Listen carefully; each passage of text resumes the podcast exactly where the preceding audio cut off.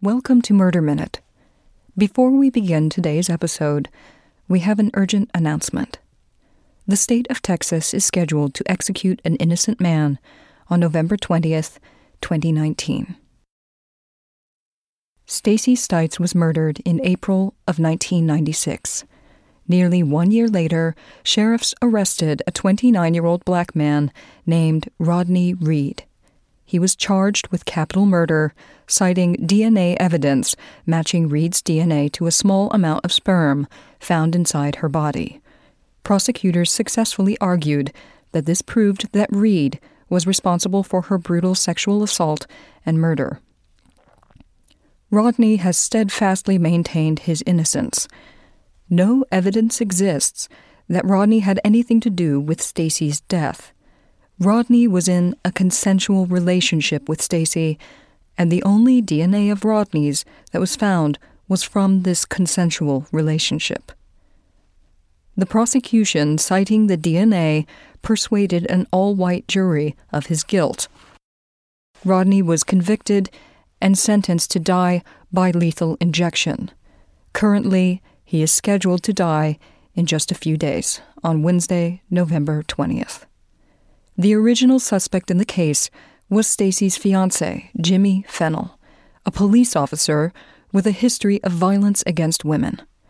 After the murder of Stacey, Fennell kidnapped a woman and sexually assaulted her while on duty as a police officer he was convicted and sentenced to 10 years in prison, despite sworn affidavits from witnesses establishing that Jimmy Fennell had threatened to kill Stacey before and that he subsequently confessed to the crime, and compelling expert testimony establishing Rodney Reed's innocence.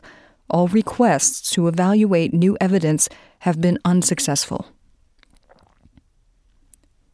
The governor of the state of Texas, Greg Abbott, is the only person who can grant a stay of execution. We would like to ask our listeners who aren't familiar with the Rodney Reed case to visit freerodneyreed.com, examine the facts, and if you feel as we do, that Rodney Reed was wrongly convicted, sign the petition, call a representative, or send a clemency letter before it's too late. That's freerodneyreed.com. F R E E R O D N E Y R E E D dot com. Thank you for your time. Welcome to Murder Minute.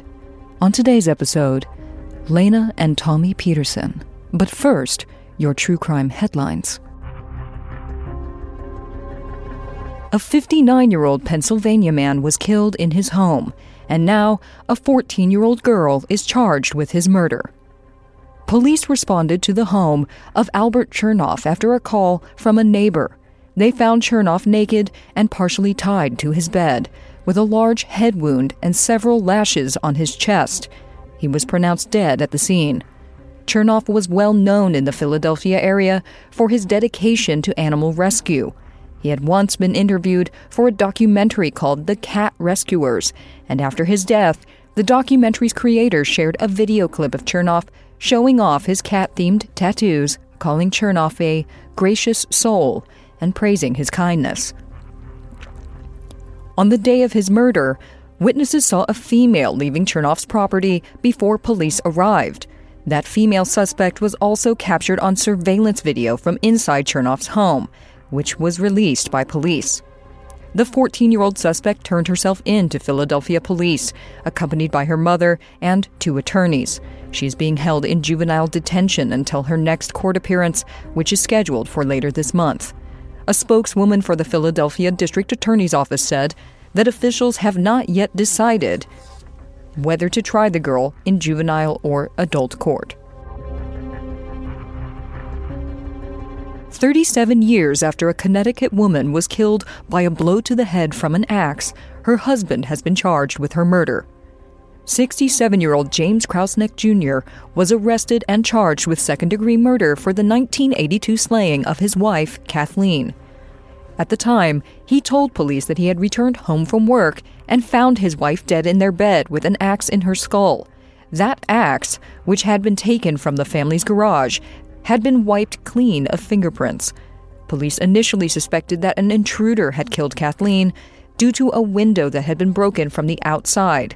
The couple's three and a half year old daughter, Sarah, was at home with her mother that day and told police that she had seen a bad man in her parents' bedroom. No suspect was ever identified, and the case grew cold. Investigators reopened the case in 2016, this time with assistance from the FBI. They did not identify specific evidence that led them to charge Krausnick, but instead pointed to a variety of evidence, including the timeline of events and DNA. James Krausnick was accompanied by his daughter Sarah and his wife Sharon as he entered his plea of not guilty. He was released on bail and will be back in court in January. He maintains his innocence. A 21 year old Atlanta college student was found dead a week after being reported missing, and her roommate and her roommate's boyfriend are now charged with her murder. According to court documents, Alexis was killed after getting into a fight with her roommate, Jordyn Jones, at their off campus apartment in the early morning hours of October 31st. Jones's boyfriend, Barron Brantley, also jumped into the fight, and he is believed to have choked Alexis to death. The couple then placed Alexis's body in a plastic bin and dumped it in the woods at an Atlanta area park. Days before she disappeared, Alexis went to Grady Memorial Hospital in downtown Atlanta to file a police report which alleged that Brantley sexually assaulted her. That report listed Jones as a witness. Brantley and Jones, both 21, were each arrested and charged with felony murder. Both are being held without bond and it was unknown if either had an attorney. Those are your true crime headlines. Up next, Lena and Tommy Peterson. But first, a quick break. Have you ever looked at the back of your lotions and potions and thought, what are all these chemicals and why am I putting them on my body? Does aluminum really belong in my armpits? It's time to go native. Native creates safe, simple, effective products that people use in the bathroom every day with trusted ingredients that you can actually recognize, like coconut oil, shea butter, and tapioca starch. Choose from a wide variety of enticing scents for men and women, like coconut and vanilla, their most popular scent, cucumber and mint, eucalyptus and mint, and my favorite, lavender and rose. Plus, you can pumpkin spice things up with limited edition seasonal scents throughout the year.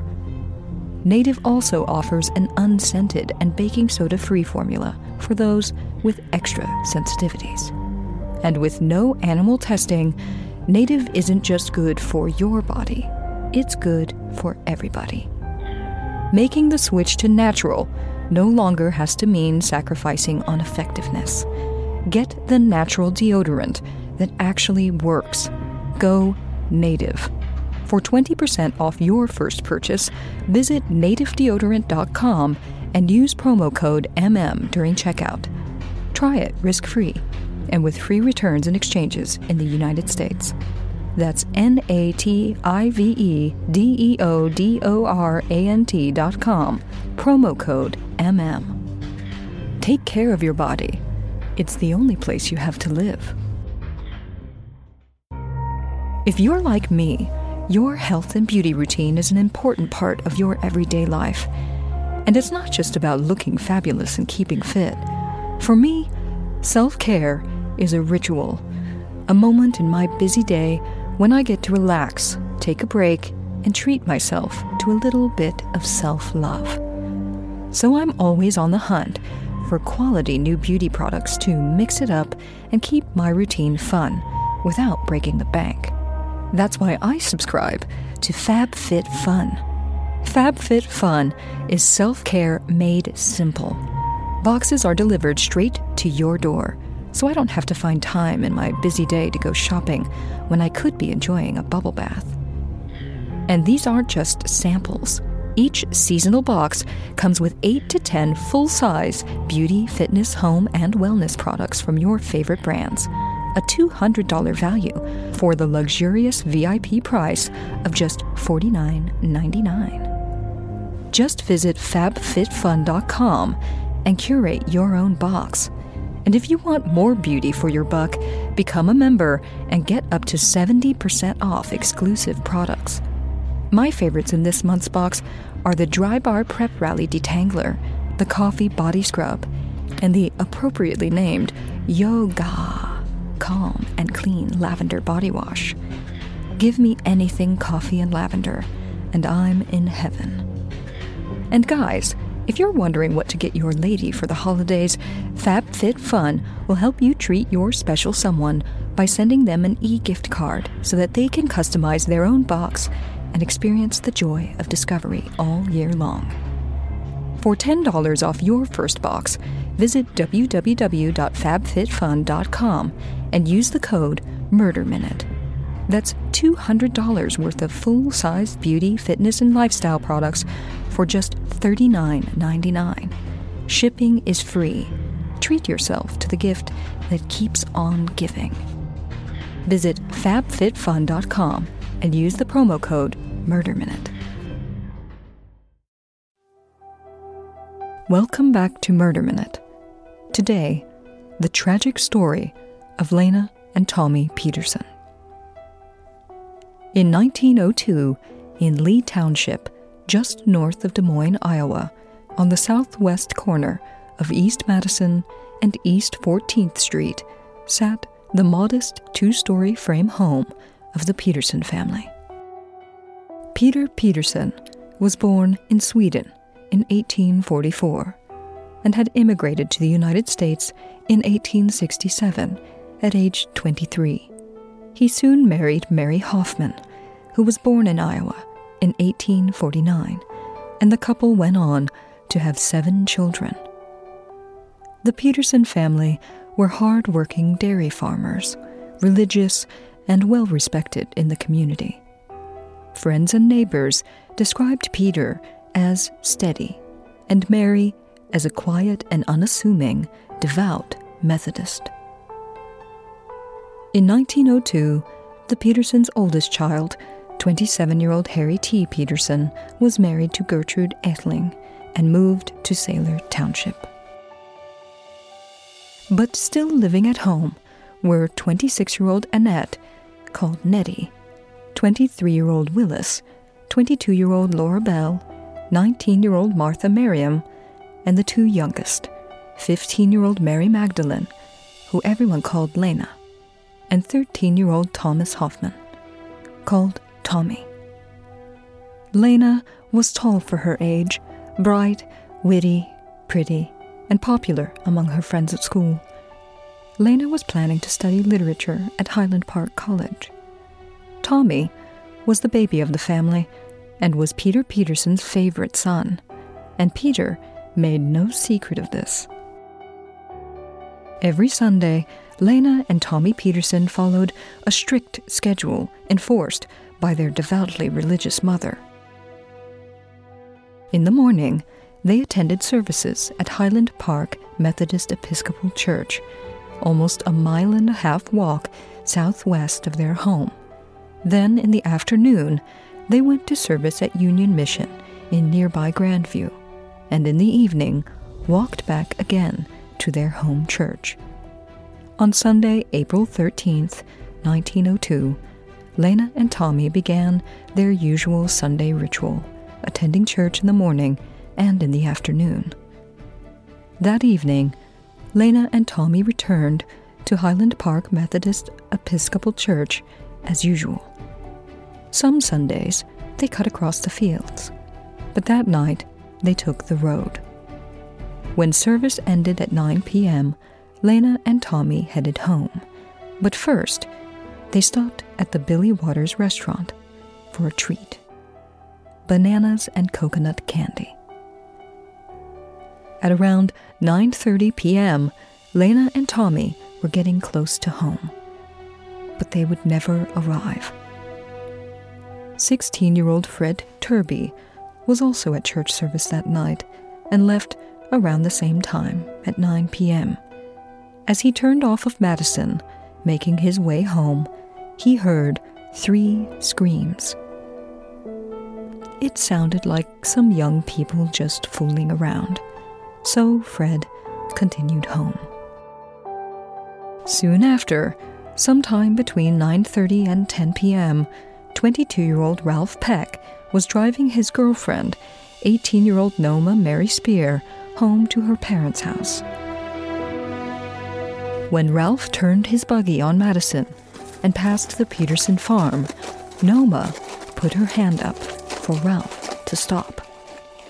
She heard something. It sounded like a cat growling. But when Ralph halted the horses, there was silence. As they pulled away, the noise came again. Noma was scared. Something was wrong. Ralph Peck gave the horses full rein, and the young couple rushed to Noma's Aunt Lizzie and Uncle Wesley's house, which was closer than Noma's home. There, Noma and her Aunt Lizzie bolted the doors and waited, while Wesley Day and Ralph Peck drove the buggy to round up neighbors Albert B. Caldwell, Dan Carey, and Mike Quinn to investigate. Ralph Peck led the group to the location where he and Noma had heard the strange sounds, and the men fanned out to search in the darkness. Here it is! Someone has been murdered! Wesley Day cried out. Face down in a shallow ditch on the north side of the road, about three feet from a telephone pole, was a young man, bloody and beaten unconscious. His tangled hair was matted with blood, but he was moaning. They turned him over, but his face was so disfigured that none of the men recognized him. Nearby on the grass and the roadway, a 20 foot trail of blood showed a fierce struggle where the young man had been dragged from the middle of the street to the ditch. As Ralph Peck crossed the road to turn the horse and buggy around and go for help, he cried out, For God's sake, come here! Here's another body lying in the ditch on this side. The men rushed over with their lanterns. There, in a three foot ditch, was the body of a young woman. Her clothing was disheveled, and her hat rested on the edge of the ditch. Dan Carey recognized the girl immediately. It was Lena Peterson. When he remembered that he had seen the brother and sister pass his house earlier that day, he realized that the young man barely clinging to life on the other side of the road was Tommy. Michael Quinn then rode to notify Dr. William Beck, who then fetched Dr. Woods, and the two doctors rushed to the scene. Dr. Woods grasped Lena's head to raise it, but her skull was so badly broken that his fingers went through to her brain. Dr. William Beck was the Petersons' family physician, so he and Wesley Day went to give the family the terrible news. Peter Peterson was asleep when he was roused by a knock at the door. When they informed Peter Peterson that his two youngest children had been murdered, he screamed, Murdered! Murdered, my God, and in sight of our home! His wife, Mary Peterson, looked as though she were about to faint, and then became strangely calm. The two men asked Peter to get dressed and come with them. The Des Moines Leader reported that when Peter Peterson arrived at the scene and saw the bodies of Lena and Tommy, he was seized with, quote, violent convulsions and had to be restrained as he cried, My God, my God, my Tommy, my darling boy murdered. Oh, doctor, you cannot mean it. This is some horrible nightmare. You're joking. Why, it's only been a short time since he went away so happy. I cannot believe they have killed my boy. Tommy groaned as he was placed in an ambulance and rushed to Mercy Hospital. But just half a mile down the road, 13 year old Tommy Peterson died, laying beside the body of his 15 year old sister, Lena. Peter Peterson told the ambulance to drive to the undertaker. The next morning, the Petersons' hired hand, James Conley, accompanied detectives, the sheriff, and the Des Moines police to look over the fields next to the road where Lena and Tommy were found. In daylight, the murder scene revealed itself. On the north side of the road, where Tommy was found, a small depression was filled with blood, brains, and tufts of hair. On the other side of the road, in the ditch where Lena was killed, long strands of hair, torn out by their roots, were intertwined with grass and matted with brains and dirt. Tracks from two people led south away from the scene. One set of footprints were that of a small shoe or boot, the other of an average size, perhaps a nine or ten. Authorities followed the trail as it cut through the oat field, separated around the swamp, and joined together again. Then, nothing. As detectives looked for clues on the scene, Dr. William Beck and Dr. M. M. Smith examined the bodies at the funeral home. Tommy had been hit so hard on the back of his head that three or four fingers could be placed inside the fracture. His body had been pummeled, his collarbone was broken, his jaw was crushed, and the wounds were rough and jagged as though he had been beaten with a brick. The undertaker washed Lena's long, blood matted hair. Once clean and dry, the full extent of the brutality inflicted on her was visible. Lena had been struck at least 12 times in the head. They also reported that her vaginal cavity was badly lacerated, discharging blood and a slimy substance. The coroner, William Beck, issued a statement that Lena Peterson had been raped and was murdered so that she couldn't tell, and that Tommy was killed trying to protect his sister's honor. The community was in shock. Farmers left their fields and traveled to the Petersons to extend their condolences and help the family. Lena and Tommy's classmates draped their now vacant desks with flowers, and the two schools were dismissed. Classes were also dismissed at Highland Park College, where the students were so excited and upset that they walked in large numbers to the murder scene, offering to aid investigators in their search. When hundreds gathered at the Undertaker to view the remains, mortician Ezra Selliver was forced to close and lock the doors, letting only friends and relatives pass. The bodies of Lena and Tommy were then transported home to the Peterson house. Mary Peterson sat calmly between the two caskets, Lena on her left and Tommy on her right.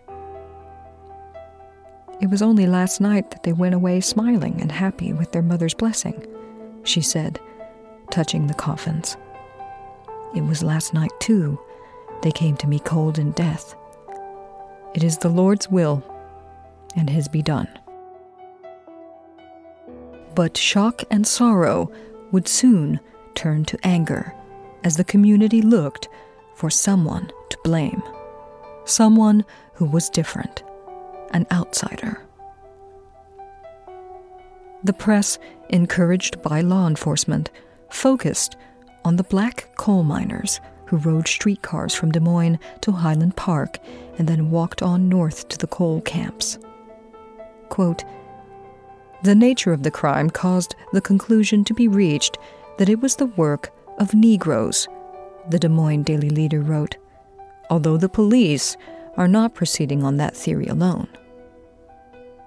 With Sunday off, they reasoned, many of them would have been returning from the city at the time of the murders. Immediately, a witch hunt for black suspects began. On the morning of Monday, April 14th, a 32 year old miner, John Hutchinson, a 5 foot 11 inch, 175 pound black man with a mustache described by the press as being, quote, rather good looking, walked past the Highland Park fire station. A fireman noticed him and thought that Hutchinson looked, quote, apprehensive and cautious as he boarded a streetcar to Des Moines. He notified police there, and Hutchinson was arrested. The Des Moines Daily News claimed that Hutchinson's shoes seemed to match one of the tracks at the murder scene, that he had blood on his shoes and overcoat, and that a button from female underwear was found under the flap of his heel. When word spread that a black suspect was in custody being questioned, a mob of angry whites gathered around the jail, threatening lynching. The Des Moines Daily News reported that, quote, Negroes were greatly wrought up by threats and that 75 excited and restless black men had too gathered near the jail at the saloon. The Daily News reported It is stated that a large number of Negroes are still armed and that pockets which bulge in a suspicious way are frequently noticed. All of the men seem to be peaceably disposed, but it is thought that at a moment's notice, enough armed Negroes would appear to precipitate a race war. In response, the mayor, James M. Brenton, forbade pawnshops from selling weapons or ammunition, but only to black men. The yelling, agitated crowd outside terrified the 25 prisoners being held inside the jail. Jailer James Shortell, armed with a Winchester, stood guard at their cells and declared that he was prepared to lay down his life that, quote, the majesty of the law might be enforced. The Des Moines Daily News reported that at 8:30 p.m., Mayor Brenton addressed the crowd from the jail. Boys, I ask you in the name of the law and order to go quietly away and not stand here this way. You may incite a riot. There's no one in jail charged with any crime. A voice yelled out from the crowd, cursing at him. The mayor replied, If it wasn't for this crowd, I'd trim you up where you stand.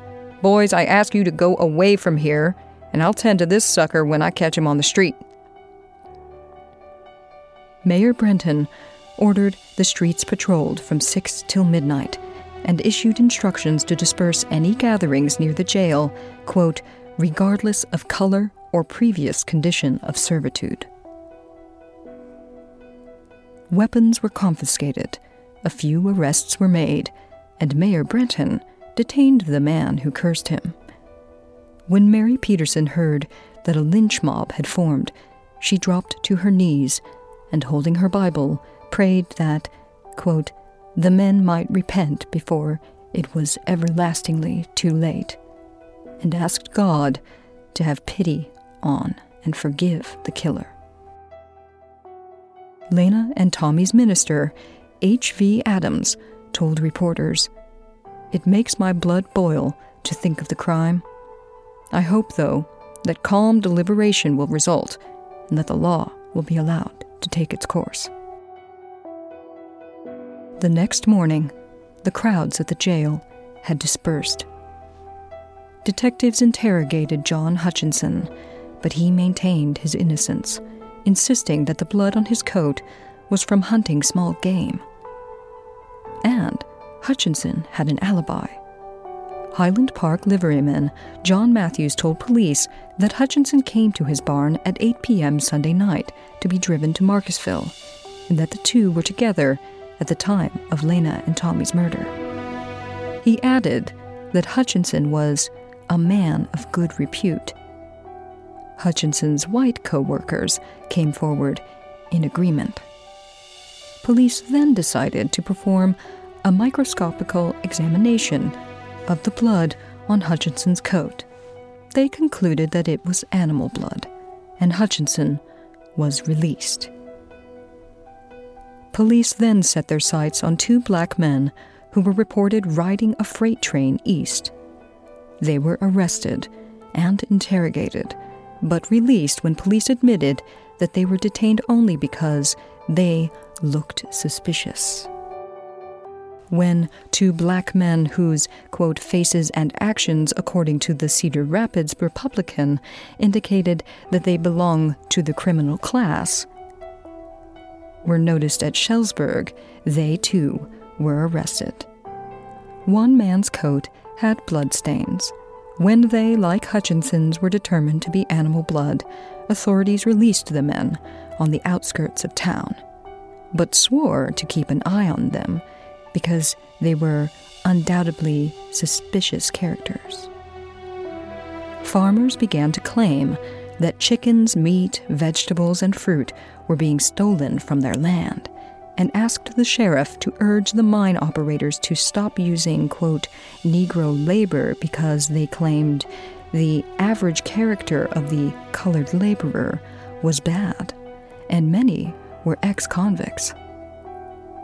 An accusation they likely read in the Des Moines Daily Leader, which editorialized, quote, Many of these Negro miners are reported to have done time in southern penitentiaries before being brought north by the mine bosses. The Daily Leader, however, acknowledged that many black citizens were estimable men and women who were welcomed by the community, but noted, quote, It is the special duty of the colored people of the city to join in seeking the killer out.